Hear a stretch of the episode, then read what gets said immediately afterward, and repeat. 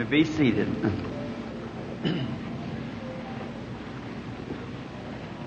I have noticed each night that many of the peoples have put their handkerchiefs up here to be prayed over. I certainly appreciate your confidence, and I do pray over them. And one of our greatest part of our ministry is praying over the handkerchiefs. I was in um, Mexico City recently, and I noticed a little Mexican woman just now bringing up the handkerchief. And the night before uh, this happened, the instant that I wish to speak of for a moment, we were on a large platform, I suppose, about like this building is across. And uh, perhaps maybe Brother Espinosa may be in the service tonight. Uh, he was my interpreter. We were there three nights in Mexico City, and I think the last night there was 20,000 was saved. We asked if they would have been Catholic or any other church, belonged to any church, not to come. We wanted just those who belonged to no church at all. And there were estimated 20,000 came to the altar.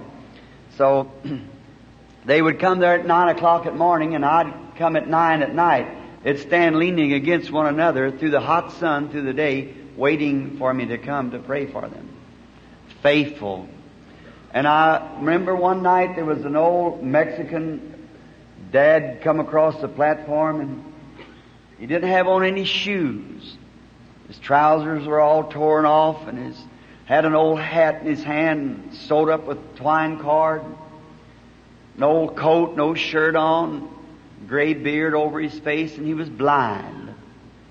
And I thought when he come, that's perhaps somebody's daddy. And maybe the enemy's been so cruel to him, he, the people in Mexico don't get to live like we do here. Their economics are very poorly balanced. And so I looked at him, and as he got close to me, he was Catholic by faith. He took out a crucifix or prayer beads and began to say his prayer beads over, and I spoke to him that wasn't necessary just then, and and he kept wanting to find me. He was blind, and when I got my arms around the poor old fellow, I thought, if my dad would have lived, he'd have been about the age of that man, and he was somebody's daddy. And there he was, almost naked. Maybe had worked a many hard day to raise some little children. And then besides all that was blind. I had on a good suit and a good pair of shoes. I put my foot upside of his. I was going to give him my shoes. But his foot was much larger than mine. My shoulders, nothing like would meet out with him, so I couldn't give him my coat. And I thought, poor old fella. And you know, you have to enter into the suffering of a person to have feelings for them. If it ever gets to a place that I can't feel sorry for the sick, then it's time for me to leave the platform praying for them. It's when I get to a place that I can't feel the burden of sin on the people, then it's time for me to get away from here. Because I can never do no, no good for God. It's the feeling you have for the people. You know, it's a love that you can project to the people that they know you love them and they love you and you can feel it. And there's something that happens then. And when I was praying for the old fella, a vision came. He had his head leaned over on my shoulders, patting me when I was praying. He couldn't understand what I was saying because he couldn't speak English. And I was looking this way, praying for him. And as I opened my eyes, Brother Espinosa was repeating the prayer over in Spanish out to one side. And I looked and I seen the old man just a jumping in a vision with his sight. I knew he had it then. So I just pulled him up like this and I believe that Mexican word's gloria Dios, something like that. Gloria Dios, glory to God, gloria, gloria Dios, that's it. And, and, uh, I hollered that way he could see, he could see. And down to that platform, he went just jumping as hard as he could jump. He could see. And then, just a little after that, I was trying, Billy come to me and he said, Daddy, you, you'll have to say something yourself. Said, there's a little Mexican woman standing out there, said, no one can hold her. Said, there's 25 men can't even hold her. And she had a dead baby, had died that morning. And so the little fellow, it was drizzling rain, and the mother, young, beautiful little Spanish mother, looked to be in her 20s, 23, 25, and the ushers couldn't hold her. She just climbed right over top of them, this baby under her arm. And so I said to Brother Moore, I said, go down there and offer prayer. How long's the baby been dead? Since, said, since nine o'clock this morning. And I said, well, was it pronounced dead by the doctor? Yes, sir. I said, well, just go down there, Brother Moore, and pray for the baby, and maybe that'll console the little woman. And so he started over. That's Brother Jack Moore. Many of you remember him with me on the first journey up the coast here. And he went over to pray for and I looked out over that great audience there, out in the open, a big place like about the size of Bullring, but it wasn't as, as it wasn't there because the church wouldn't let us have it there. So then I looked out and I saw a little baby that was laying on something, and it just raised up and started gooing, jumping his little hands up and down. I knew what was going to happen. So I said, just a minute, Brother Moore, maybe I'd better see her. And the ushers, Billy got down there and got them, the ushers to understand, so they moved them back. And the little lady run to the platform, fell on her knees, and she had her baby under this little blanket. And uh, I tried to speak to her, only Brother Espinosa couldn't get over to where I was then because many ushers had cut across this way on the platform. And I just laid my hands on the little baby. Now, the God of heaven, whose book this is, knows that it's true. Lay my hands on the, bla- the blanket. The little baby was beneath the blanket. I couldn't make the little lady understand what I meant. And um, she was uh, hollering, what is that, Padre? Is that what? Pa- padre? Padre? Padre? And um, so I put my hands on the blanket over the little baby. I said, Heavenly Father, I do not know what this all meant, but I seen a little baby in front of me gooing and playing just a few moments ago. If it's this child, let life return to it. And that baby let out a scream, began to kick blankets every way. That little mother, I, uh, Brother Espinosa, I said, now don't, don't publish that, Brother Espinosa, till you get a doctor's statement from that. So he went the next day and got a statement from the peoples and the doctors and so forth that the baby had died and it was living fine well. And the next night, I could hardly see over the rick of clothes laying there to be prayed over of those poor people. How they ever know which was which. Now, I've got a lot of Mexican friends sitting here. I'm not saying this to make look bad, but they're real poor down in that country. And the old ragged coats and old shawls from the mothers tore all to pieces, laying just piled in ricks that high, all the way up and down there. Just piled them on top of each other there to be prayed over, because then they believed. And oh, I, I'm going back down again. I, I just must go back to Mexico. I only had three nights, and General Medina, which was my friend that got me in by the Mexican government as a non-Catholic to come and have the meeting. And so he's invited me back again and the churches. My sponsorship there was Baptist, Methodist, and Presbyterian and so forth like that who brought me in to the city. And I seen that little Mexican woman lay that handkerchief there. I was just thinking, uh, that's that story that come into my mind. Tomorrow is Thanksgiving, a day that's set aside or our pilgrim forefathers set that day aside to give thanks to God for what we had, what He had done for us, for blessing them, giving them crops and so forth. It's one real American day. All the other days, like St. Patrick's and so forth, come from across the seas. But this is an American holiday. Thanksgiving Day. Tonight I want to say that there's so many things that I'm thankful for. I don't know how to give thanks to God for so many blessings. Be sure to remember that tomorrow. If your church has service, tend. Tomorrow night we continue on with our services here. And we're expecting you, if you can, to be out with us tomorrow night. Be sure if you don't have church service, then at home. Get the family together. Sit down. Take God's Word. Read it. Tell your children about it. Tell them that this nation was built upon such as that. Our forefathers who fought to, to bring this freedom to us and left the other countries so that we could have freedom of worship and freedom of speech and freedom of press and so forth. And we're thankful yet for it. We don't know how long it will uh, last that way, but I say this. Long may our lands be bright with freedom's holy light. Protect us by thy might, great God our King. That, we're just a little late tonight, and I'm changing my subject just a little bit because I don't want to keep you long. And we're going to pray for the sick. And just before we open the Bible, let's bow our heads just a moment to speak to the author. Lord, that little woman laying that handkerchief up here a few moments ago brought back memories. Many of those precious people down there, I, I cannot even speak their language, but someday on the other side, we'll all speak one language. I'll see them there, can talk to them. I trust, Lord, that you'll send me back to them, seeing they're so needy. Bless them tonight, Father, and around the world. I think of India and, and of the Asia and Europe and the islands everywhere. Poor, precious people, some of them not even knowing which is right and left hand.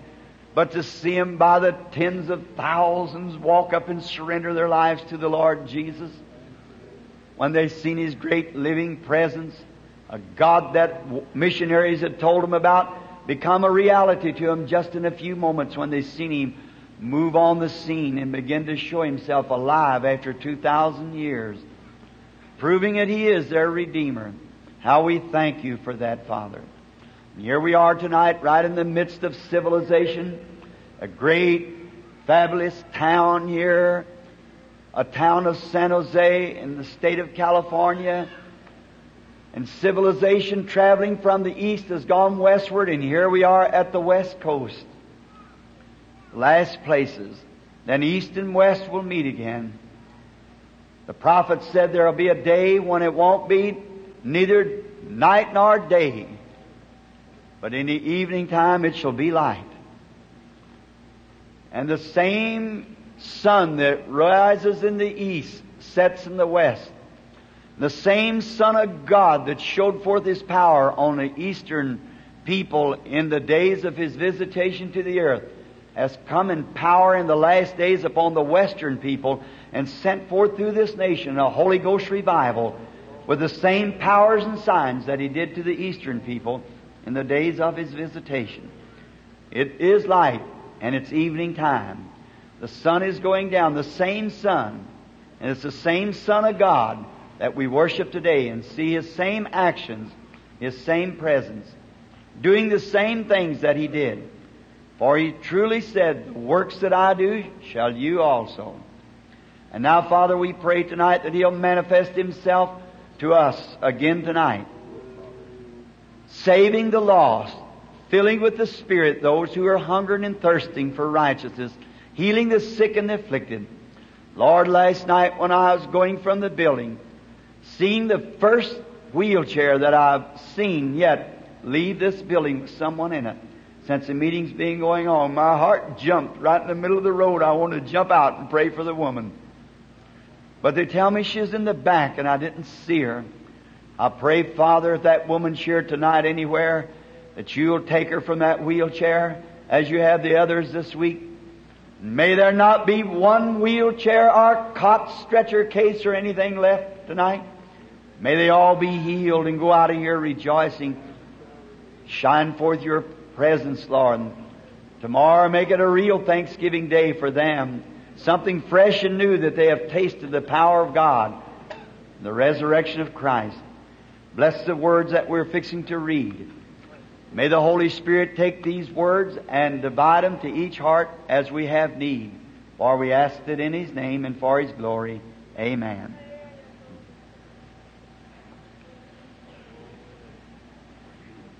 May the Lord add His blessings farther as we go now, and we'll speak to you just a little bit from a text that's found in St. Matthew, 19th chapter, and the 8th verse. Now, we try not to be but about 15 or 20 minutes on the text, and then go to the prayer line. I wish to read this verse. That is the eighth verse, reads like this. And he said unto them, Moses, because of the hardness of your hearts, suffered you to put away your wives.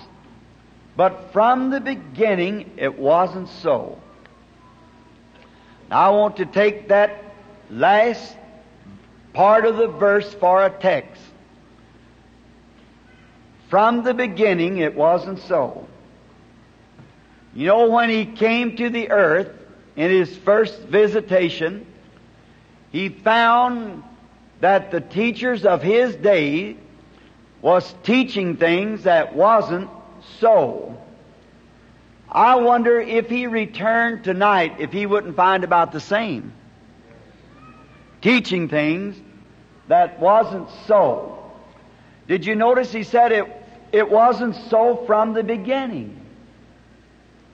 Now, God, as we have taught him that he is infinite, and Brother Gene, I hope you're getting this tape. It'll be short, but catch it, please.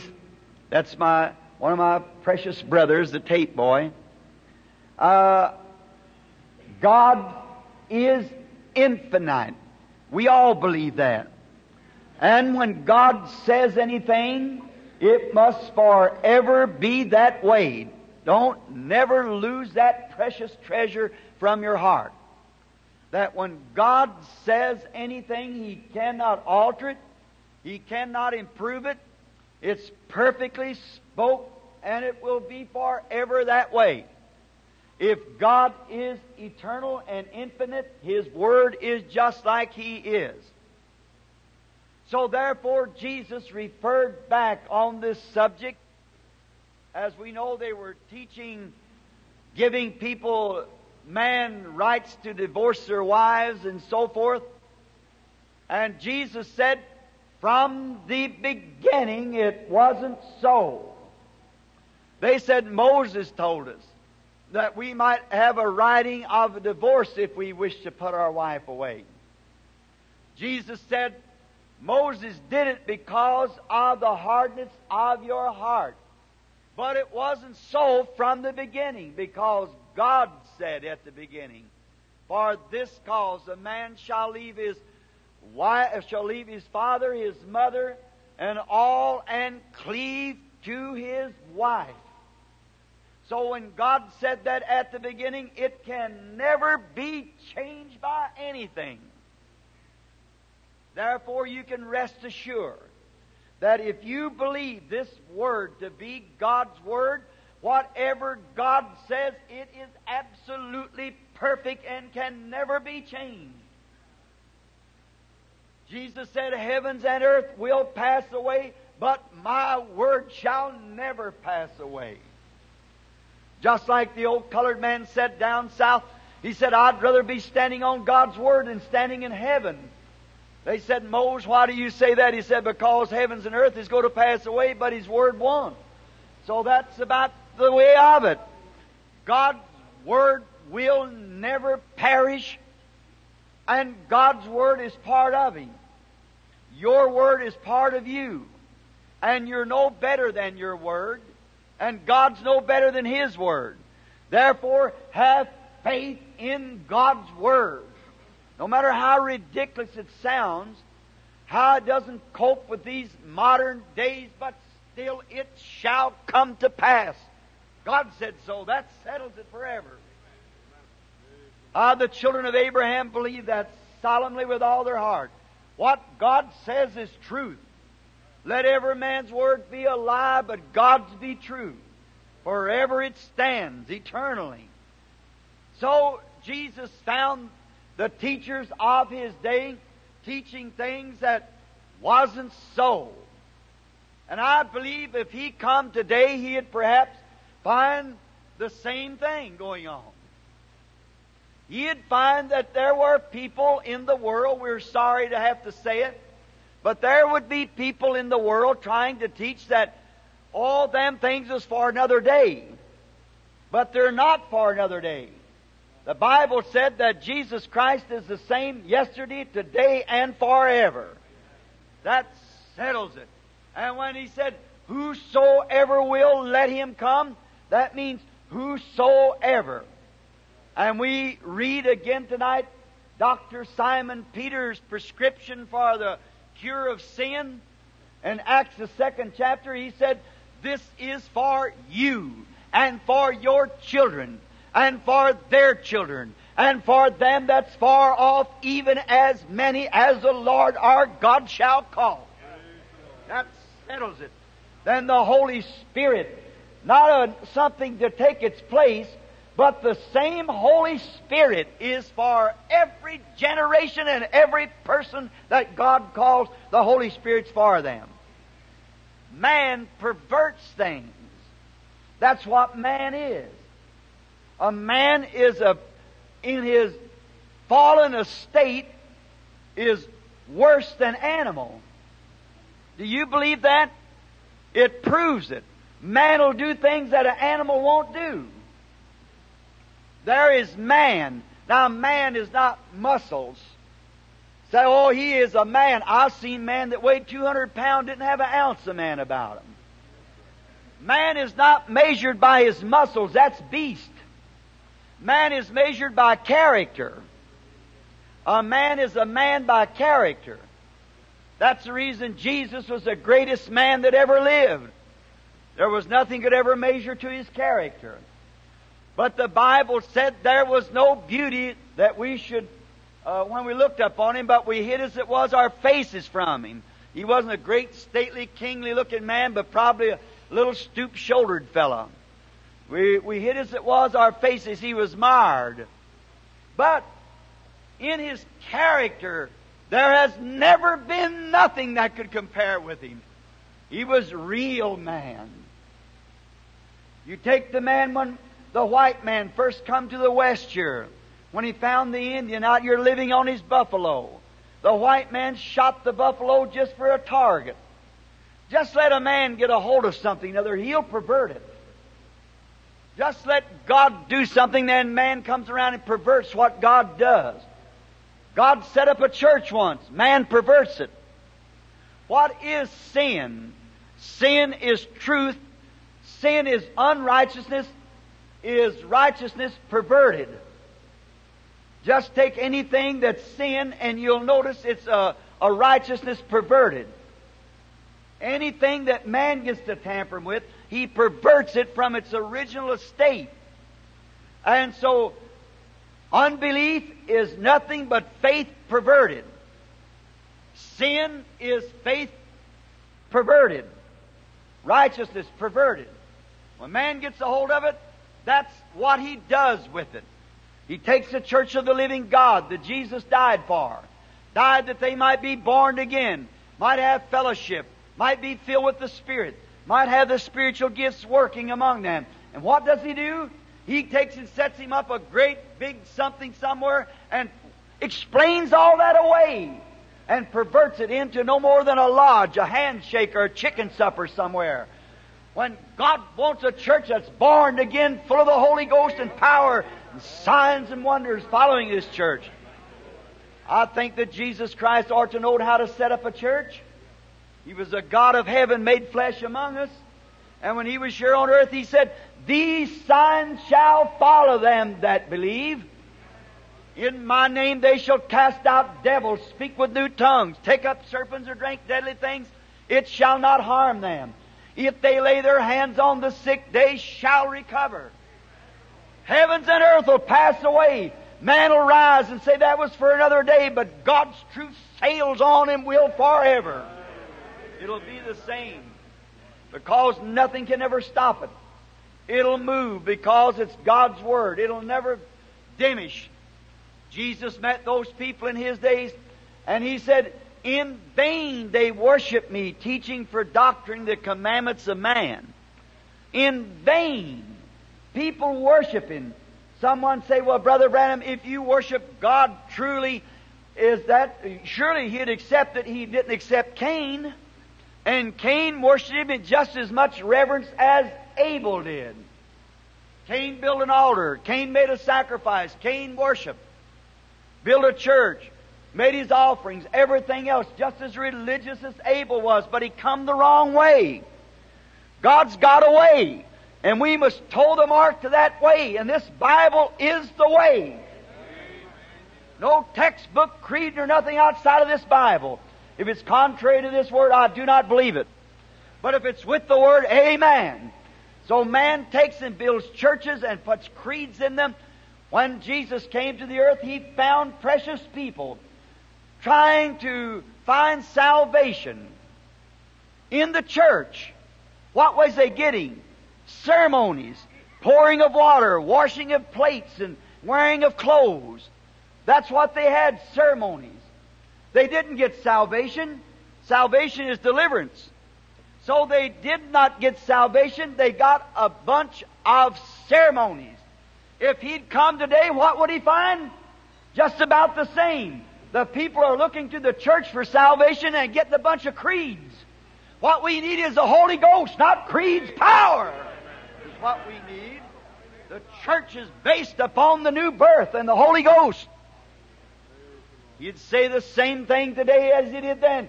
When we say, well, we recite the Apostles' Creed, you'd say it wasn't so from the beginning.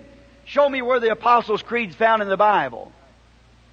Never was in the Bible. There's no part of it the Bible. It's a man-made creed. If the apostle had any kind of creed was to repent. If there's any kind of a creed that the apostle called on, repent and be baptized, you will receive the Holy Ghost. If they had a creed, it would be that. But they preached the gospel. And the gospel came not through word only, but through power and demonstrations of the Holy Ghost. Because them signs could not follow the believer unless the Holy Ghost did demonstrate it. So preaching the word was only the seed. When it fell in the heart, it brought forth new life, and the signs followed the believer. Now, Jesus said, In vain they worship me, teaching for doctrine the commandments of man. And they looked to the church and they got ceremonies. You know, Jesus said, called them, I believe, there, whited walls. How it was that they washed their hands off and they had traditions and they were just as religious to that, just as pious as they could be. But when Jesus come, He turned the thing completely around.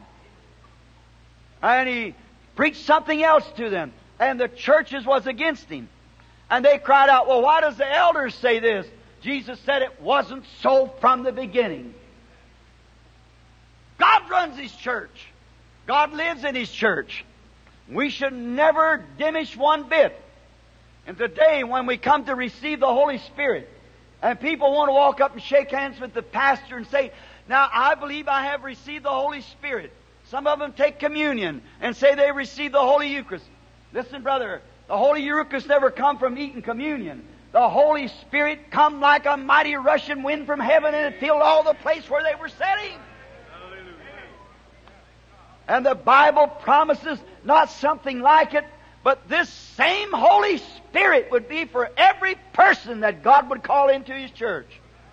For the promises unto you and to your children and to them it's far off. As many as the Lord our God shall call, even to this night. Not something like it, but the same Holy Spirit. The same blessing with the same signs, with the same wonders.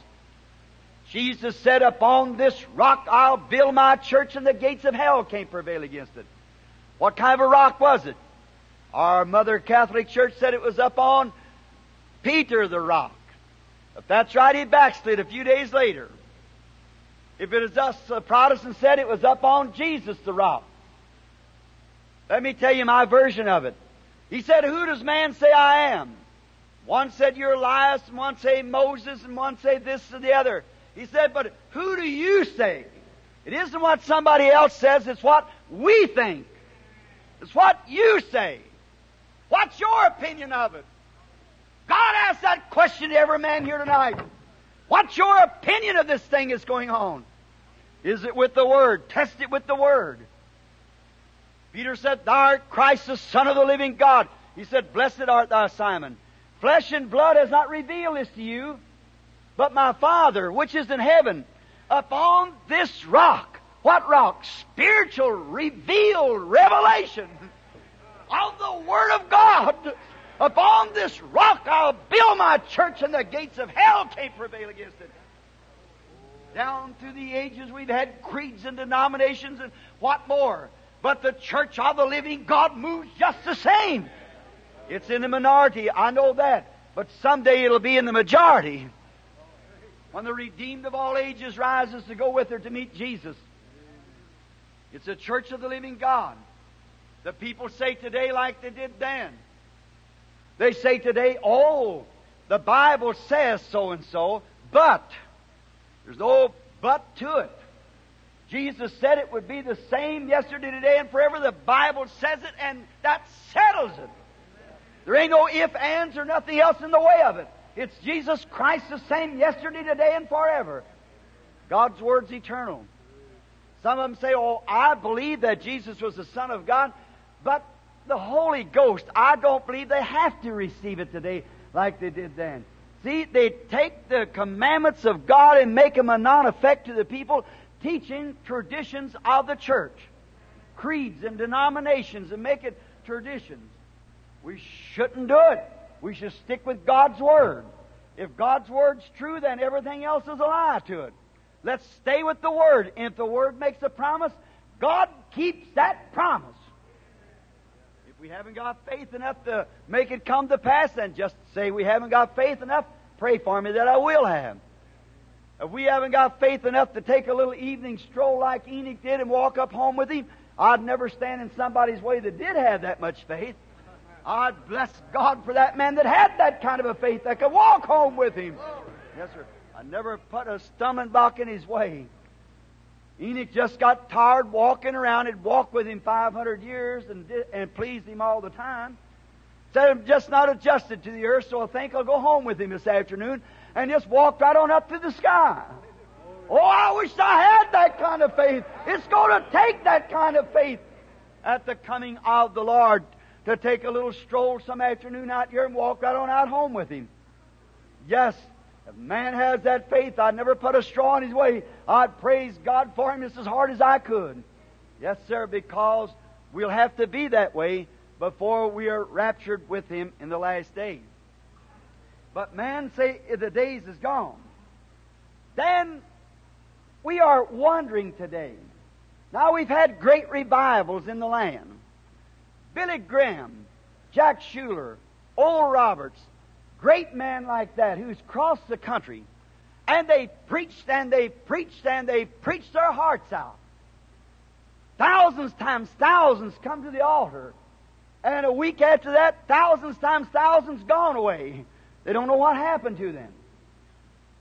Then they wonder. Then we get to a place. So we wonder how did they stick in the beginning?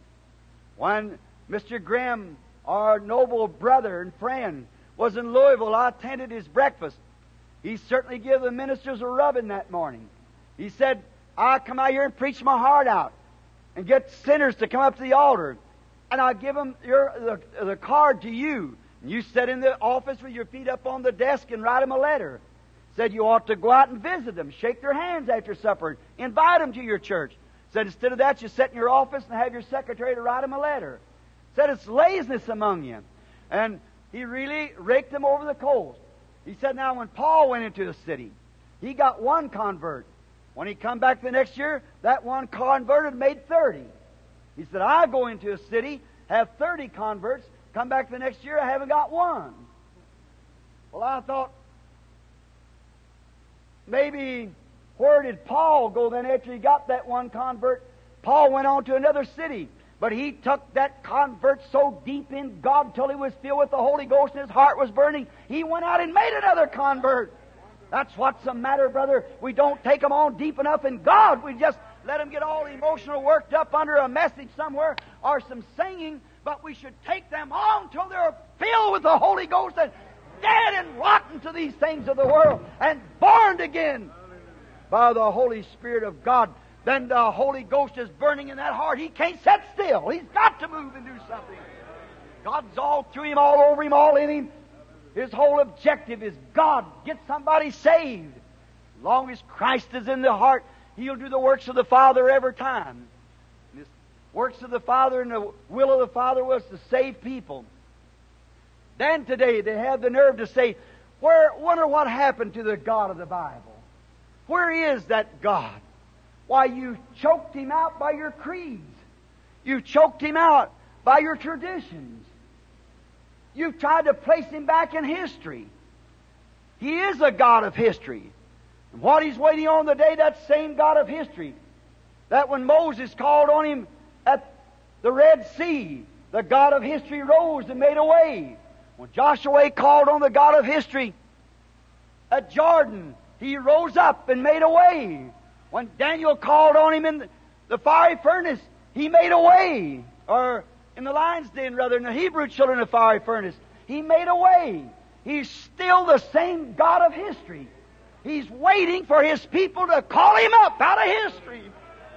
That same God remains God. He's God forever.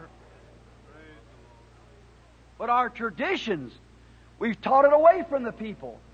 What we must do is bring that living faith back to people. Bring God back. I seen a little sign today when I was going to eat my breakfast down the city. It said, put Christ back in Christmas. I thought, amen, that's good. Not only Christmas, but every day. Put him back in the church. Bring him back to the earth again. Put him in action. Let the Christ of God stand in his church because he said, I'll be with you, even in you, to the end of the world. Christ wasn't to die and stay dead. He died, but he rose again. He's as, as much alive tonight as he was when he walked in Galilee. He's just the same God. He's in the form of the Holy Ghost. The Spirit of Christ come back in the form of the Holy Ghost to, and the death of Christ, the blood of Christ sanctified the unclean and cleanse them through grace that he might come and live in the church and manifest himself pour forth his own works, prove to the people that he still lives. That's a, that's a real Christian principle, is the resurrection. Christianity is based upon the resurrection. Not replacement. If I dropped this handkerchief on the floor and picked up another and put in its place, that's replacement. Christianity is resurrection. The same Jesus that went down, the same Jesus went up the same Jesus went up. The same God came down in the church. The same signs that followed back there is the same signs that follows the church. Being the Son of God, he ought to know how to set a church in order. He said, These signs will follow them that believe. These signs. We say, Well, he's a good man. He paid his tithes. That's good. Alms and mints you should have done, all these things, but not left this other undone. See, we, them things are good. Go to church, be a good neighbor, a good citizen, that's fine. But there's more to it than that. Like the old brother eating watermelon. They said, How'd you like that, Moses? He said, That was very good, but there's some more of it. That's the way it is with this. Go to church and join the church is good, but there's some more of it.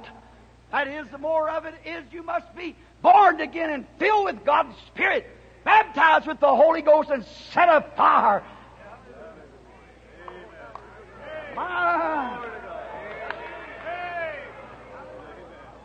that's what the church needs. It needs a call back to God. Churches, denominations, and all them are fine. That's good, but there's more of it.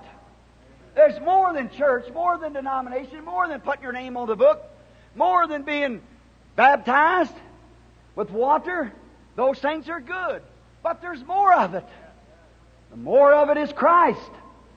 Christ in you, the hope of glory. Christ in the heart that changes you, makes you a different person, a new creation. It reminds me of the mother and father, foster father, Joseph, and Mary the Virgin. When they had went up to the Pentecostal feast at Jerusalem, They took their precious son, the Lord Jesus. And I gave the got so tuck up among the people, talking and doing different things that the regular routines, till they went three days' journey before they ever missed him. I think the church has got caught up in that kind of a condition too. More than a three days journey, it's gone about 2,000 years journey. And now in the hour of crisis, you begin to wonder, where's he at? You know what they did? Just what the church is doing. Went back to look for him among their kindred. Their kindred come off the same way they did. You don't find him among your kinfolks. You don't find him there. They went among all their kin looking around, asking for him. They couldn't find him.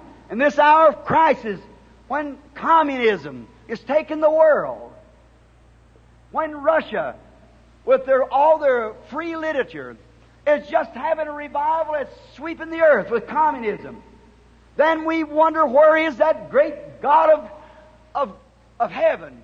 Where is the Jehovah of history? Where is that God that opened the Red Sea? Where is that God that could tell uh, Nathaniel, I saw you when you were under the tree? Where is the God that could open the blinded eyes? Where is the God that could speak and the earth would tremble? Where is that God? You'll never find him among your kinfolks. We go back to the Methodists, the Methodists, the Baptists, the Baptists, the Presbyterian, to the Lutheran, to the Catholic, and all around. We still don't find him. Go to the Baptist church. That's my church, the one I was ordained in. You don't find him. You find fine people. But where is Christ? Like Dr. Reed had said to me, Brother Branham, when I got my degree, bachelor's degree, Bachelor of Art, I thought I'd find Christ, but he wasn't there. When I got my PhD, I thought he'd be there. He wasn't there. Said, I've got enough degrees I could plaster your wall. And I, where is he at? I said, he's not in those degrees. Hallelujah. Amen. That's right. They're all right. I wish I had them. I, if I had them plus what I got, all right. But if I have to give what I got to get them, no indeed, I'll take what I got. Yes, sir. I could have them both all right. But if I have to sacrifice that to have this, let me have this. Now, now my brother, look, they searched all around through their kindreds. We have a revival amongst the Lutherans, amongst the Baptists, amongst all the churches. Where do we find that spirit of power? Where do we find that? Where do we see those people like there was on the day of Pentecost, so drunk under the Spirit of God that they staggered like drunk men? Let me tell you, my Catholic friends, the Blessed Virgin Mary was in there. That's right. And if God wouldn't let Virgin Mary come to heaven until first she was filled with the Holy Ghost, dare you to try to get there anything less. But the Bible said that she was with them, and the same thing they were all doing, so filled with the power of God till they staggered and acted like a drunk, drunken people. The Bible says that. Amen. Where do you find it? Among our kindreds? Go out amongst the Baptists, Methodists, Presbyterian, and so forth. See if you find it. No, sir. You don't find him amongst our kinfolks like that. The only way you find him is the way Mary and Joseph found him, where they left him. That's where you find him. Where did they leave him? At the Pentecostal feast. Hallelujah. That's where the church will find him again. Go back to the feast of Pentecost. Go back to the pouring out of the Holy Ghost. There you'll find the power of Almighty God. You'll find the risen Christ. You'll find signs and wonders of Him just exactly like He said would be. Go back to where you found Him. Go back to the beginning. Jesus said, at the beginning. John 15th chapter, Jesus said, I am the vine. Ye are the branches. Now the first branch that come out of that vine, they wrote a book of Acts after it. They had power. They healed the sick. They spoke with tongues. They interpreted it. They had visions, prophets, power. They'd done the signs that Jesus did. And if that first branch come out of that vine was that kind of a branch, the next branch it bears will be the same, and every branch it bears will be the same branch. Amen. And if we say we are the church of God, then we'll bear the record of the first branch. He's the vine. If you're, if you're growing grapes and your first branches are produces grapes, your second branch will produce grapes. Your third branch will produce grapes. Every branch that that tree bears will produce grapes. And if the Church of the Living God that Jesus Christ set up, we Methodists want to think it was our church. We Baptists think it was ours. We Catholic think it was ours. We Pentecostal think it was ours. Let it be what it may be. But if we are in that branch, we'll have the same fruits they had. You can't get pumpkins off of a grapevine. Hallelujah. The vine of Jesus Christ will produce the life of Jesus Christ, for He is the life that's in the vine, and we are the branches. That first branch that come forth was a Pentecostal branch, filled with Pentecostal power, so impacted by the Holy Spirit till they staggered under the impact of the power of God. They went forth and saw visions, performed miracles, opened the eyes of the blind, healed the sick. Joy was in the camp. They prayed in one accord, all of them together, until the building shook where they were assembled together. Show me a church doing that today. Even the Pentecostals getting so called is getting so dry. You, well, they have a little ceremonial prayer. What we need is a prayer meeting that'll shake the shingles off the top of the house and bring God back into the church again. Wasn't so from the beginning. All these creeds and cold formal ritualistics and all these different things, it wasn't so from the beginning. Jesus set up a church that said, These signs shall follow them that believe. That was the beginning. That's what happened in the beginning. If he's here on earth today, he would not endorse our creeds and our things that we're doing. He would say it wasn't so from the beginning. Jesus said at the beginning, The works that I do shall you do also. That's the way it was at the beginning. What kind of a works did he do at the beginning? The same works that he's doing now. What kind of a church did he have at the beginning? A church that was filled with the Spirit, that healed the sick and prophesied and great signs and wonders, and they wasn't ashamed of their religion. They shouted and danced under the Spirit like drunk men and had cloven tongues like fire set upon them and they done signs and wonders and exploits followed them. That's the kind it was at the beginning. That's the kind it'll be in the middle. That'll be the kind it'll be at the last. You say, my church don't teach that. Well, it wasn't so from the beginning. You say, I'm a Methodist. It wasn't so from the beginning. I'm a Baptist. It wasn't so from the beginning. I'm a Lutheran. It wasn't so from the beginning. They were baptized saints of God with the Holy Ghost. That's what the beginning was. Signs and wonders. You say they don't, my church don't believe in it. It wasn't so from the beginning. My church don't believe in seeing visions. It wasn't so from the beginning. My church says the days of miracles is past. It wasn't so from the beginning. My church don't believe in the baptism of the Holy Ghost. It wasn't so from the beginning. I'll tell you, God wants a people that's consecrated by the power of God that'll surrender their intellectuals and let God come in and take over and give a new birth. That's what it was. Let's go back to the beginning. We want to see the sick healed. We want to see signs and wonders of the living Christ. Go back to the beginning where we left him. We left him at the Pentecostal feast. 300 years after that come the Catholic Church. At the Catholic Church, come after 1500 years of Dark Ages, come the Lutheran Reformation. Out there come the Anglican and so forth on down. And each one forming creeds and creeds and creeds and creeds and so forth. And now the world says, where is that God that walked and healed?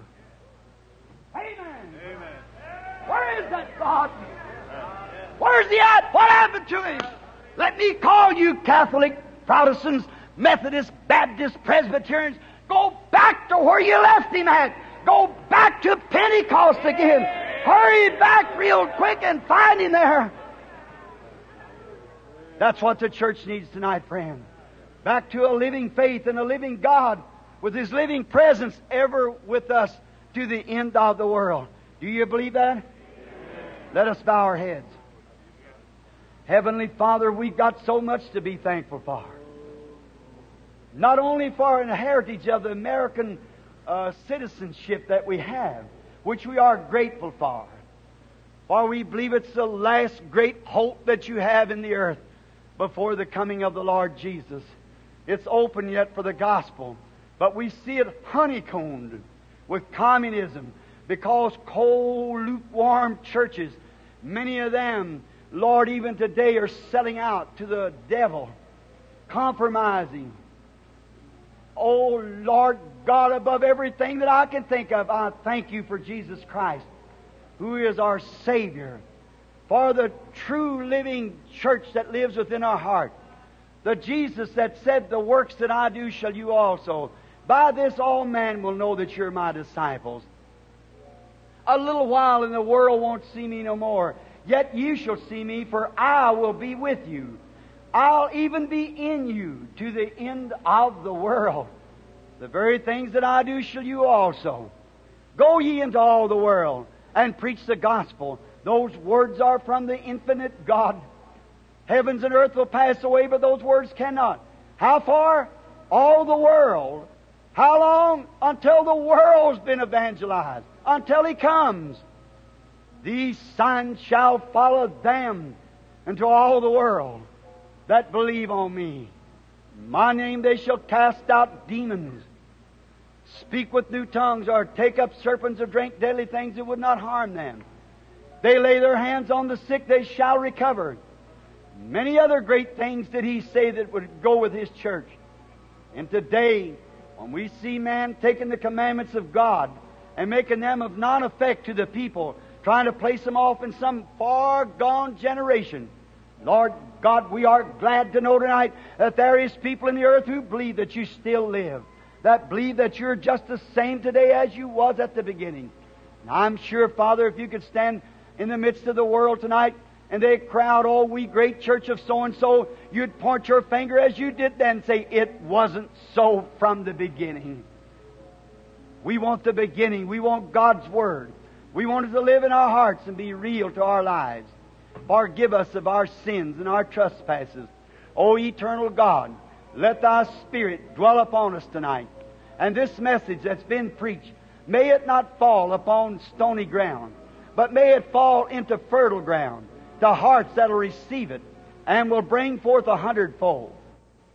Confirm your word, Lord, with signs and wonders. We pray in Jesus' name. Amen.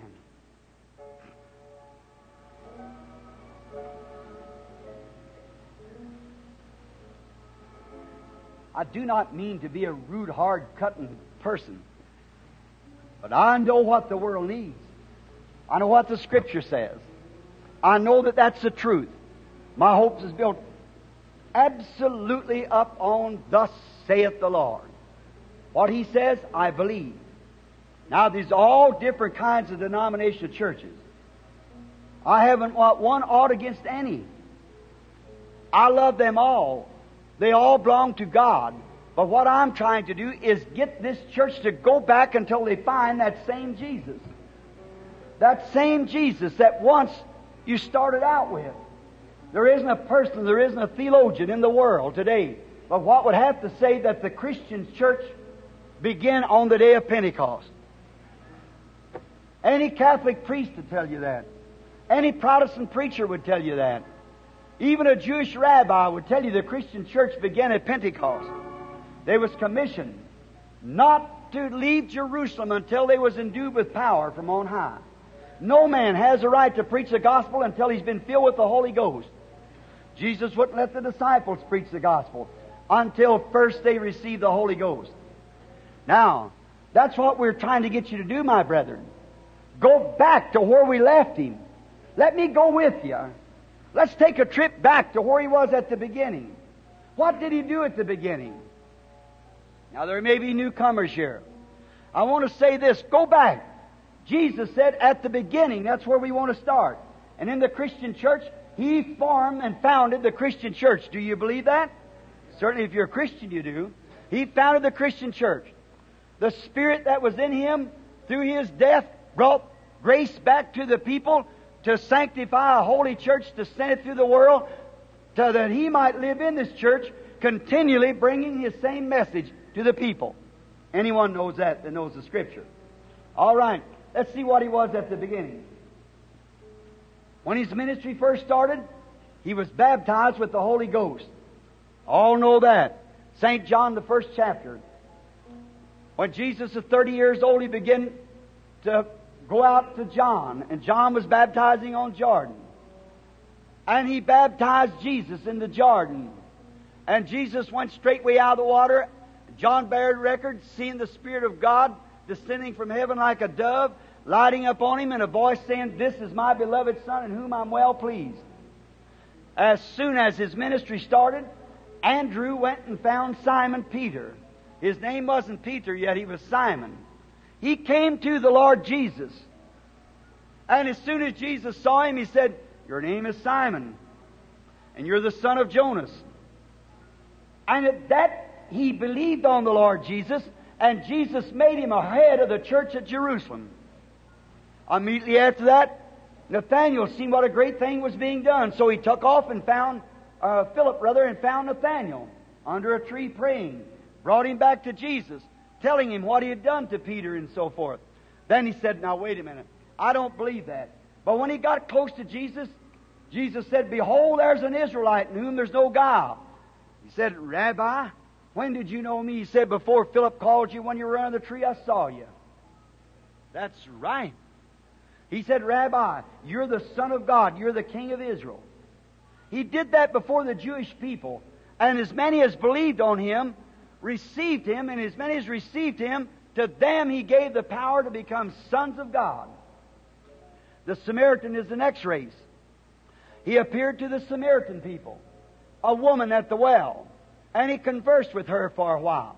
And he said to her, Go get your husband and come here. She said, I have no husband. He said, You've got five. And the one you're living with is not your husband. Listen to that woman.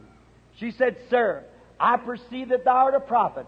We know that when the Messiah cometh, who's called the Christ, when he comes, he'll tell us all these things. But who are you? Jesus said, I'm he that speaks to you.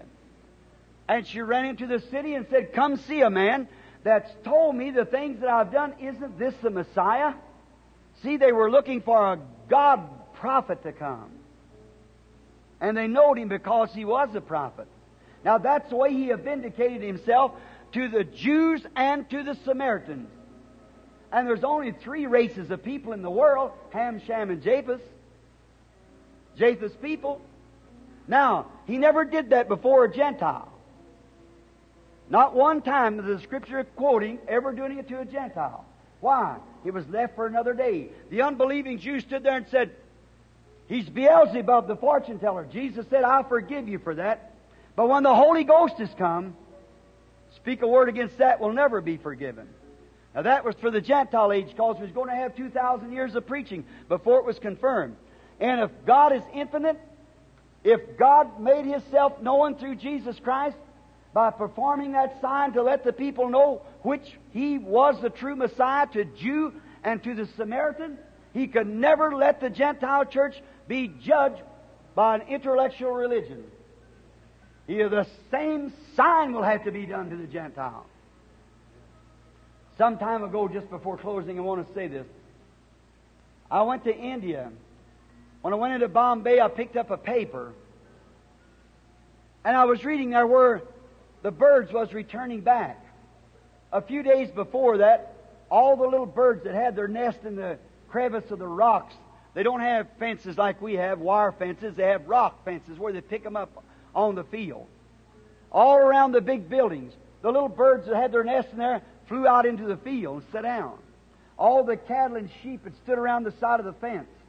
They got away from the fence. Nobody didn't know what was the matter. Instead of standing around in the shade in the afternoon, they went out in the middle of the field and stood right in the sun together. They couldn't understand what was the matter. A great earthquake come, shook all the buildings down. The rock buildings fell. If the little birds had been in there, they'd been killed.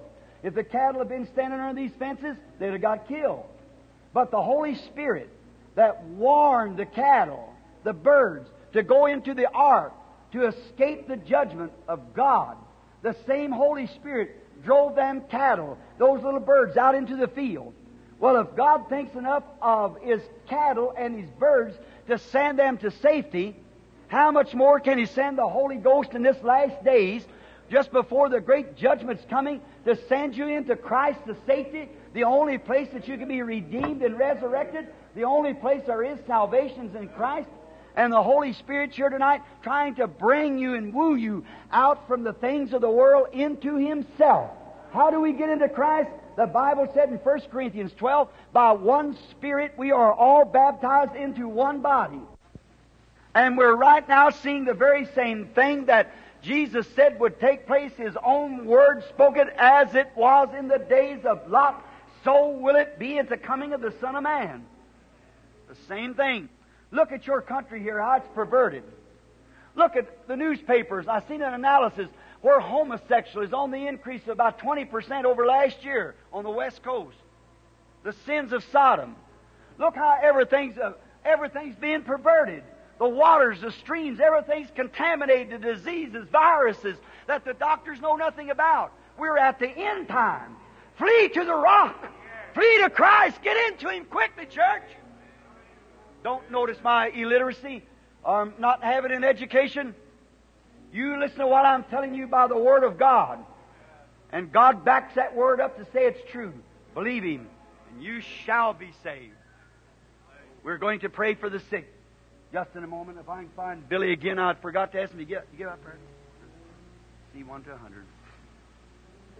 You give out prayer cards. He said C one to a hundred. Where did we start at the last time? Twenty-five. Where was it before that? One. We started at one. We started at twenty-five. Let's start at fifty then tonight. All right, C fifty. Who has it? We just start anywhere, just sort you. You see, we just anywhere we can, doesn't make any difference. Some people, you give them a prayer card, if it is number one, they'll throw it down. So we might not start at number one. It's wherever the Holy Ghost lays upon our mind when we get here. Who has prayer card C50? Raise up your hand. Here, all right, lady, right here. 51, 52, 53, 54, 55. 1, 2, 3, 4, 5. 56, 57, 58, 59, 60. If you can't walk, let us know. Somebody will pack you. 60? I got it? 61. Who has prayer card 61? Raise it. 61, 62. 62, 63, 64, 65, 66, 67. 67, I didn't see your hand. Prayer card C, 67. Look at somebody's prayer card that may be deaf. 67. Do I see 67? 68. Who has prayer card 68? Now, if you get your prayer card, you ought to use it. Man. Prayer card 68, 69, 70. Did he say 100? 68, 69, 70. Maybe they stepped out to the restroom somewhere, but just let's give them a minute because there's three in a row. That shouldn't be like that. All right? Won't you look this way just a minute? How many doesn't have a prayer card? And yet you believe Jesus Christ will heal you. Let's see your hands all everywhere now that doesn't have a prayer card. Amen. Have faith in God.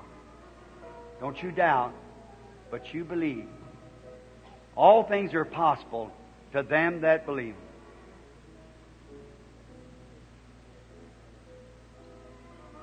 Oh, just think now, just in a moment.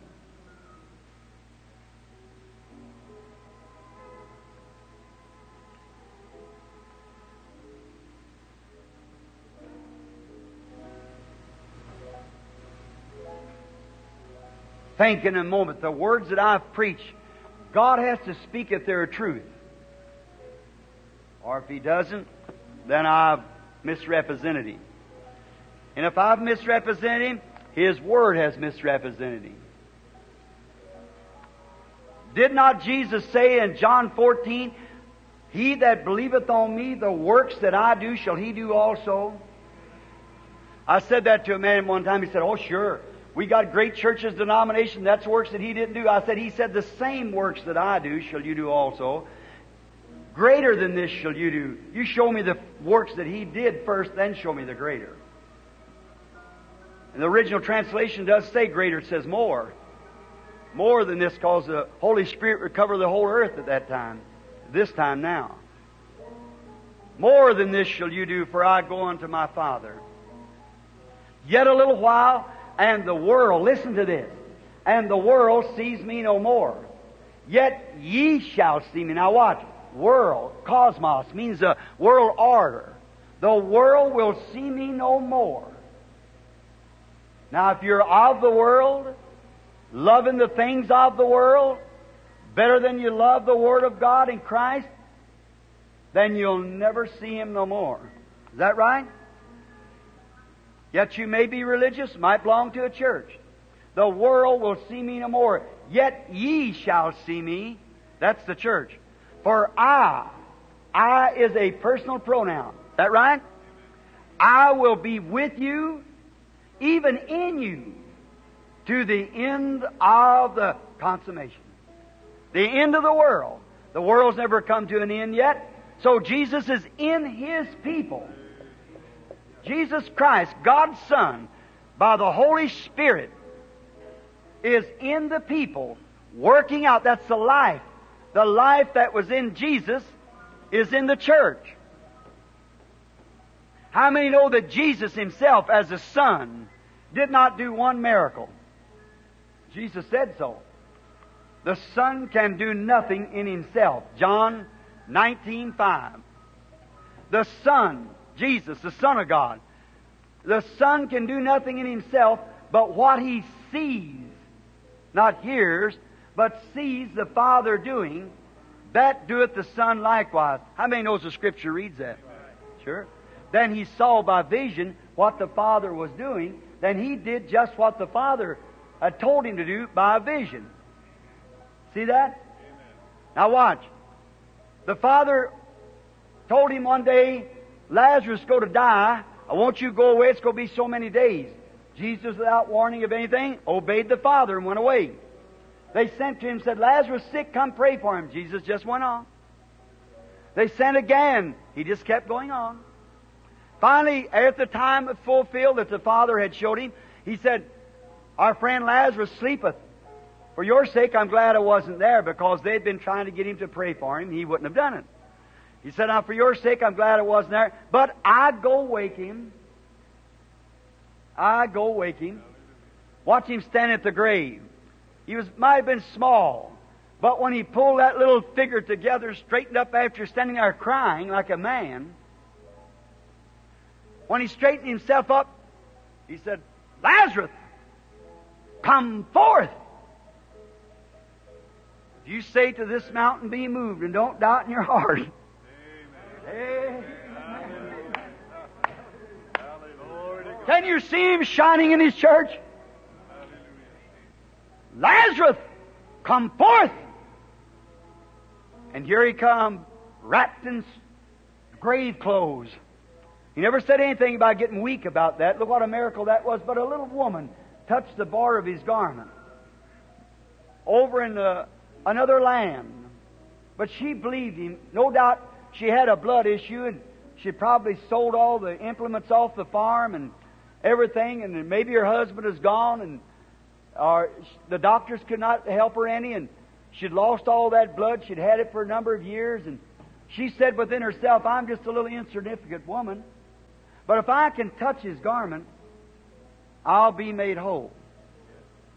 Because the garment that holds over that man, that was meek as he could be, yet could stand like the wrath of Jehovah and beat him and look upon him with anger and kick him out of the building, plant ropes together.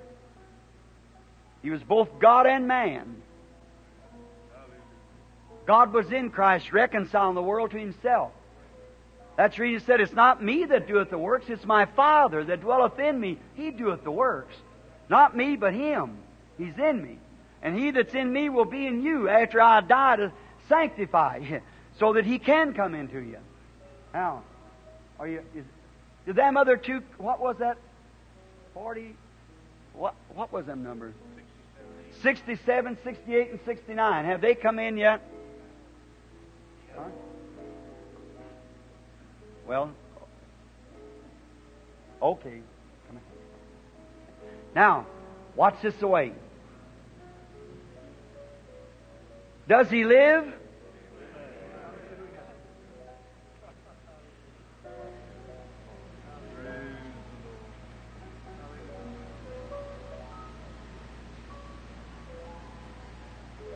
If he lives, is he still the vine? Is he the high priest that can be touched by the feeling of your infirmities? How many of you out there you say didn't have a prayer card? Raise up your hands. All right. If you got a sickness, could you touch his garment tonight if he is the same yesterday and forever? Does the Bible, the New Testament, the book of Hebrews, brethren, say that he's the high priest right now? Amen. That can be touched by the feeling of our infirmities? How many of you minister brothers knows that's true? Just so the congregation? How many of the congregation ever read that? Sure. Well then, if he's the same, is he another high priest or the same high priest? Well, if he's the same high priest, he'd act the same way then. Is that right? Now, what am I declaring to you? That he isn't dead. His body, his corporal body, has been resurrected. It did not decay in the grave, but God raised it up and set it on his throne. You believe that? His Spirit descending on the day of Pentecost has been working in his church ever since. Well, oh, then, if he is the high priest that can be touched by the feeling of your infirmities, if your faith will touch him, won't he turn just like he did when he was touched by the garment that time? And tell you just what's wrong and what you had and the way you did it then, he'd act the same way, wouldn't he? Now here's the woman. I don't know this woman. She's a little older than I am. But this is, we're strangers, I suppose, to one another. We don't know each other. But here's a, you, when you go home, you read this case right here now. You'll find it in St. John, the fourth chapter. Jesus and a woman talking. Now, she's not that same woman, and I am not Jesus. But His Spirit is here. His Spirit. Then He sent gifts into His church. What is a gift? Is a way, a secret that God gives a man to know how to relax himself and just throw himself aside and let the Holy Spirit move through him. See? Now, if I don't know that woman, never saw her in my life, how would I know anything about her? I couldn't know her. But I'm sure that he who I'm speaking of knows her. And he promised that the works that he did, I do also. He can't fail. I can fail, but he can't. If I can just get myself surrendered to him, then he'll talk to the woman. Now, if she's sick, if she's needing help, financially, physically, whatever it is, I don't know. Whatever it is, Jesus has already appropriated that far. How many knows that? But that might, what if he, he was standing here? What if he was standing here with my suit on that he gave me? What would he do? Would he say, now come here, I'll heal you? He couldn't say that. He's already did it. He would only declare himself to her that he was the Son of God and this was his promise. Is that right? That's why he does tonight through his church. Now, if the woman with her hand up, both of us are past the middle age, knowing that we've got to meet God, now let her be the judge. If the Holy Spirit, how many seen the picture of it? Let's see your hand.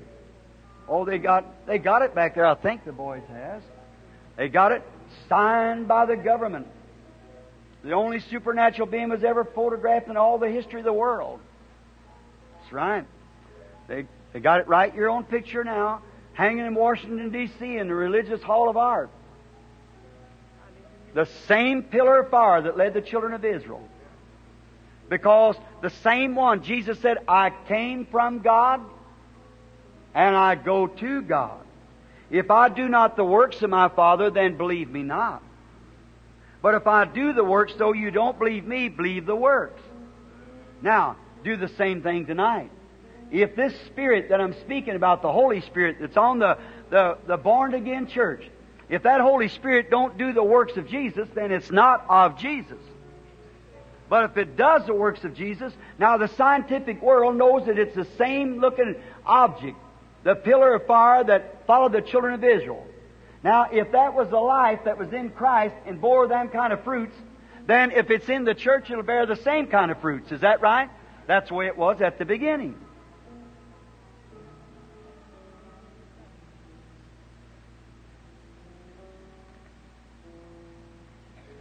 All right? May the Lord bless. Now, each one of you that has in prayer cards, look this way and believe. Now, tomorrow night, we're going to change this kind of a prayer line altogether, I believe. The next night, we're going to change it all the way around again, see?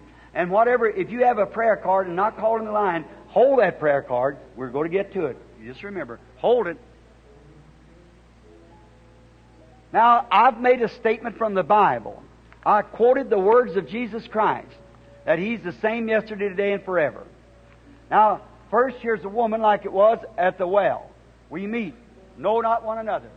If the Holy Spirit can use me to tell her what her troubles is, like He did the woman at the well, how many in here would accept it and believe that it's the truth? If both of us with our hands up saying we've never met before.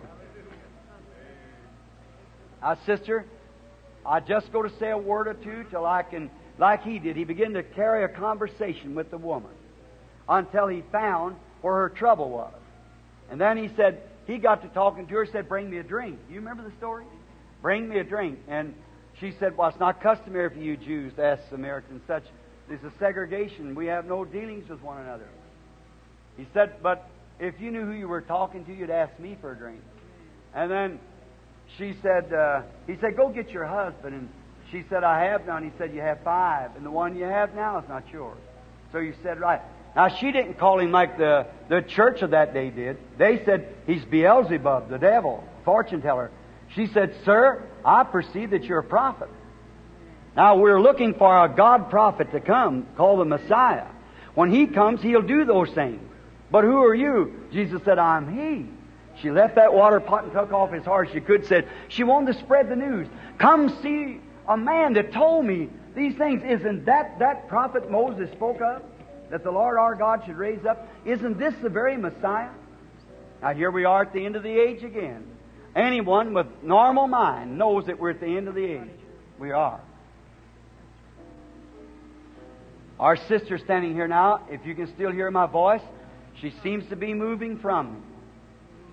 I see her, she's suffering, she's got a growth on her body. And that growth is on the left breast. That's thus saith the Lord. Hallelujah.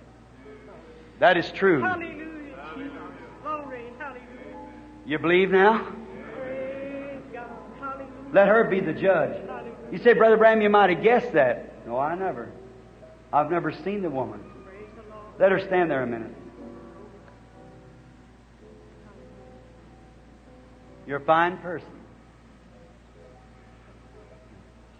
Your spirit's just royal, you know, it's a welcome. You feel with the Holy Ghost.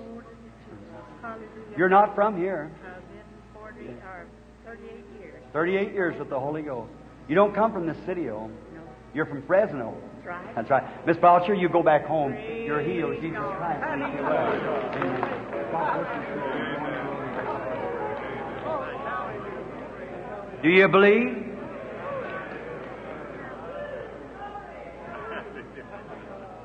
How do you do? We're strangers to each other. The Lord knows us both, doesn't He? If the Lord Jesus will tell me your troubles, then you'll believe Him with all your heart. You're not here for yourself. You're here for someone else. And you also come from Fresno. That's right. And you're standing for a, a friend that's got mental troubles that you're praying for. Isn't that right? You believe now you're going to find them different? Go and find them that way. In the name of the Lord Jesus Christ. Have faith in God. Thank you. Hallelujah. How do you do?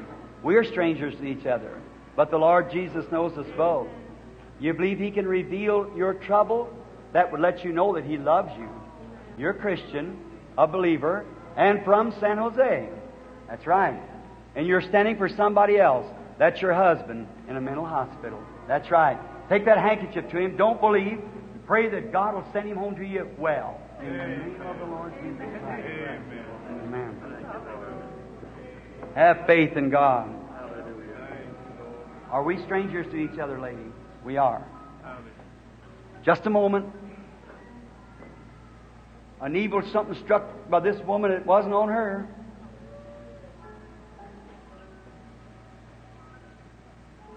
a dark spirit. That's not what's wrong with her. Now, somebody in the audience, just a minute. Here it is. Young lady sitting here having epileptic spells. That's true, isn't it, lady? Raise up your hand if that's true. All right, go home and believe, and it'll leave you. What did she touch? What did that poor girl touch? The high priest. That isn't what's wrong with the woman. The woman's suffering from a nervous condition. That is right, isn't it, lady? This lady here. She's also got a bladder trouble that bothers her. That's true too, isn't it? And you also got a growth that's under your left arm. That's right, isn't it? Go home and be well. Jesus Christ will heal you if you'll just believe with all that's in you. Do you believe, sister? With all that's in you. I do not know you, never seen you in my life. We're perfectly strange, strangers.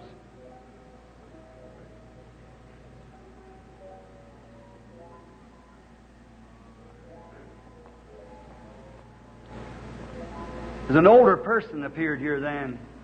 A vision. Let's see just a moment. The Lord God of heaven knows the secret of every heart. The Bible said the, the Spirit of God, and the Word of God is sharper than a two-edged sword, discerning the thoughts of the mind. Oh, it's your mother that you're praying for. That's right.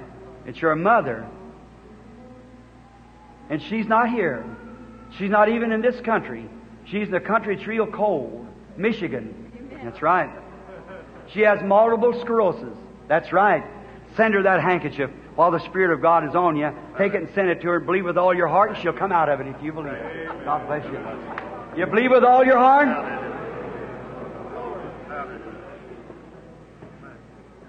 If God doesn't help you, you must die. You know that.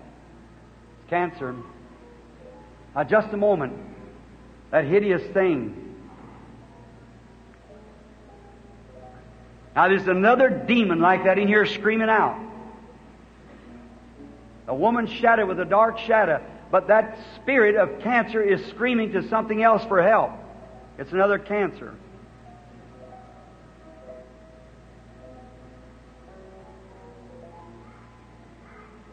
Laying on that cot.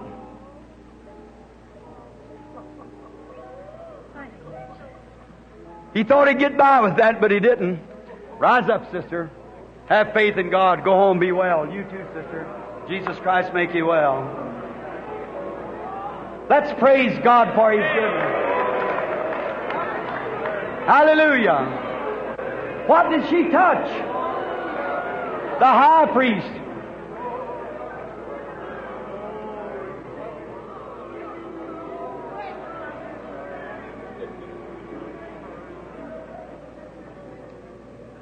You believe, sir? With all your heart? If I didn't say nothing to you, you'd still believe you're healed, wouldn't you? Go home, eat your supper. That stomach trouble's left you, and you can go home and be well. You got a nervous heart. You believe He healed you? Go on your road rejoicing, saying, Thank you, Lord Jesus, and be made well. Come, sister. It's a blood condition, anemic. You believe He'll heal you? Go on your road rejoicing. Say, Thank you, Lord Jesus, for healing. When I spoke cancer a while ago, a funny feeling come over you. It left you. Just go ahead. Leave it now. Lord Jesus.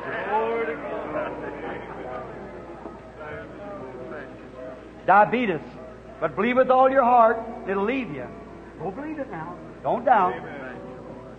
Nervous, ladies' trouble. Also got a heart trouble that's bothering you. You believe? Go believe in the name of the Lord Jesus. Have faith. Do you believe it? What about you out there with no prayer cards? Do you believe God? Have faith in God. Touch His garment. What did that poor little dying woman touch there? Here sits a man sitting way back here looking at me. Got something wrong with his leg and sinus trouble, sitting right there on the end of the seat. You believe, sir? All right? With a white shirt on? Stand up on your feet and receive your healing. Jesus Christ makes you whole. You believe? Here sits a little Mexican woman sitting at me right here now. You believe, sister? With all your heart? Right here? Throat trouble. Have faith in God. Rise up and be well. Do you believe with all your heart? What about you, lady? We're strangers to one another. God knows us both, doesn't He? You're suffering with a nervous condition, real nervous. Let me say something too. You're Catholic by faith. That's right. That don't have nothing to do with it. You come here to believe that you're going to get well. God's going to honor you. Believe, believe me to be His prophet, His servant. You do. All right. You come with somebody else. That's her sitting right down there. She's got a rash all over. That's right. She's Catholic also. There's three of you together. The other lady sitting right next to her. She has something wrong with her foot. She's Catholic too. That's right. You believe me to be God's prophet? I'll tell you something. You got a husband that's sick too, the lady on this end. He has heart trouble, doesn't he? That's right. Raise up your hand. God bless you. Go home. You're all three well. Go home and believe the Lord Jesus. Have faith in God. Do you believe Him? With all your heart? Then let me show you the glory of God. Lay your hands on one another right now while the whole building's filled with the power of God. Lay your hands on one another. Didn't the great holy Christ say this? The one who knows the secret of the heart? These signs shall follow them that believe. God bless you, sister. These signs shall follow them that believe. If they lay their hands on the sick, they shall recover. Pray for the people sitting next to you. Lord Jesus, we come with the name of the Lord Jesus, presenting it to God our Father, praying that you'll heal the sick and the afflicted. Let it be tonight, Lord, that every sick person that's standing in divine presence may go from this building tonight perfectly normal and well. They have their hands laid on one another while they've stood here and seen the power of the resurrection of Christ to make well the people. Let it be so, Lord, that they will believe from this hour on. In Jesus' name. While you have your heads bowed, just a moment. Would there be in the church tonight, in this building, someone who doesn't know Christ as their Savior, would like to walk up here forward just now to confess Him in the presence of the Holy Ghost, to take Him as your personal Savior? Would you come while we keep our heads bowed and sing the verse of this song? Will you do it almost persuaded while we sing that? Would you walk up here, take Him as your personal Savior right here tonight? You, this will be a Thanksgiving you'll always remember. You'll have something to be thankful for. Will you come while we sing now? Oh.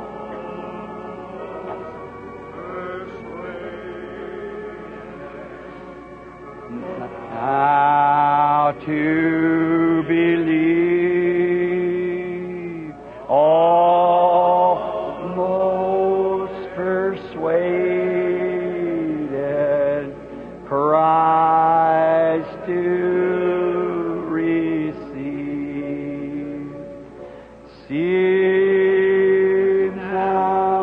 Won't you rise up and come up here just a moment? Go, Spirit. Could you turn the Spirit of God away who's talking to your hearts right now? I don't say He isn't because I know He is.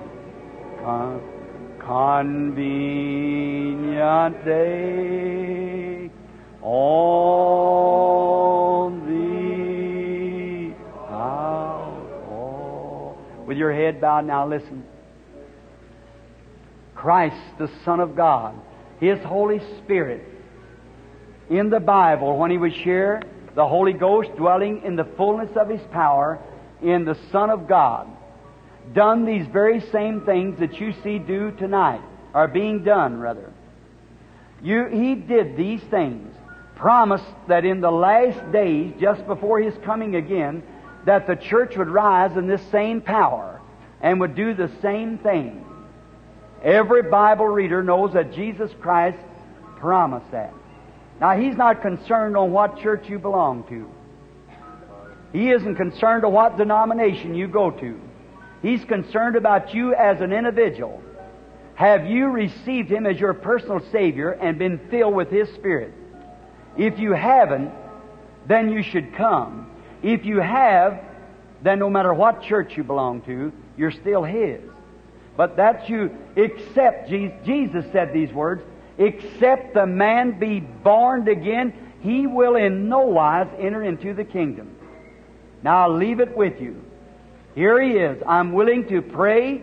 He's present here. The whole building's charged with His presence.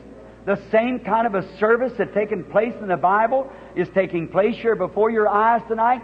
The same Jesus, the same actions, the same fruits of the Spirit, everything, the same signs, the same wonders, the same miracles, the same Spirit, and a picture of it here before us. And it's proving among us. I'm looking straight at it now. Here it is. Will you receive Him as your Savior? If you will, come forward when I sing this one more time now. Almost persuaded, harvest is past. Almost persuaded, doom comes at last. Will you sing it with me? And let every person that doesn't, is not sure of your salvation, come now. Almost persuaded. Won't you come? Time is fleeting. This past. Almost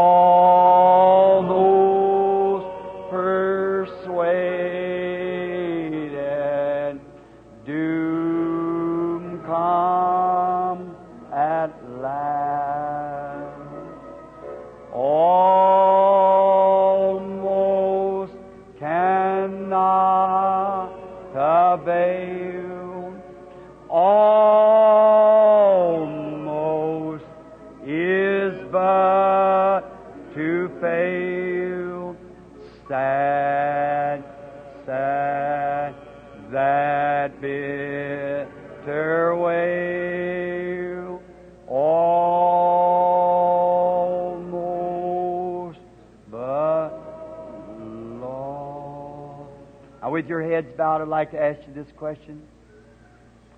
Is there some in the building here tonight that would like to be remembered in prayer, just didn't even have the courage to come up? And that last word, here comes two men leading an old woman coming to receive Christ as their Savior. Some of the workers come forward. If, if you in this building want to be remembered and it won't be lost, almost, but will have another chance, raise your hands. Say, I ought to have come myself. Would you raise your hands? I want to see if there's any sinners among us. Be that much witness with your hands up that you ought to have come. God bless you. God bless you. God bless you. God bless you. I knew it couldn't be wrong. When the Holy Spirit told me to make that call, I knew that it couldn't be wrong. See? I knew it. Is there others? Would raise your hand. Say, pray for me, Brother Branham, while you're praying for this dear woman. God bless you, lady. God bless you, sir. God bless you, lady. See, God bless you, sir. God bless you, and God bless you. That's God bless you. That's right. The Lord bless you, and you, and back there, the Lord bless you. All right. Let us bow our heads while we're praying for her. Lord Jesus, let the Holy Spirit now come to this poor dear person standing here. May she receive that what she's asking for. When we were making calls for the sinner, she so old she had someone to lead her up. May she receive the blessing that she's asked for. Remember, Father, those out there in the audience that raise their hands, they know that they should have come. Give them another chance, Lord. I pray that not to be evil, but that they won't have any rest tonight or tomorrow night or any night until they finally surrender to you. That seems horrible to pray that way, Father, but Elijah prayed that there would not even be any rain fall on the earth until the nation repented. And for three years and six months it rained not. Now, Father, I pray that these people who know they should receive you, that you you spoke to their hearts, but the enemy is trying to hold them back. Lord, make it miserable for them till they finally repent. Grant it, Lord. May they not be lost, but some glorious hour, maybe in the next hour, before they leave this world, may they have that golden opportunity again to receive Christ, their Savior. Grant it, Lord. Forgive us of our sins. Bless us. We're thankful that we believe in our hearts that you've healed every person. To see this stretcher bound woman a few minutes ago laying here dying, now she's up giving praise to you. From death unto life you have brought her. Others in the building, when you said to your great church, These signs shall follow them that believe, if they lay their hands on the sick, they shall recover. these believers laid their hands on each other and have prayed, certainly they shall recover. Thanking you for all that you've done, praying that you'll be with us and bless us in the further part of the service. We ask it in Jesus' name. Amen. The Lord bless you now. Let's stand to our feet while we sing, I love Him, I love Him because He first loved me. All together now. You in the room, you stand there for the prayer line, go back home, claim your healing, you're well. Go back home, say, Thank you, Lord Jesus, for my healing. All right. Everybody feel real good in your soul, raise your hands and say, Praise the Lord. All right. All together now. I love Him. Let's raise your hands to Him. I love Him because He first loved me. God bless you. And power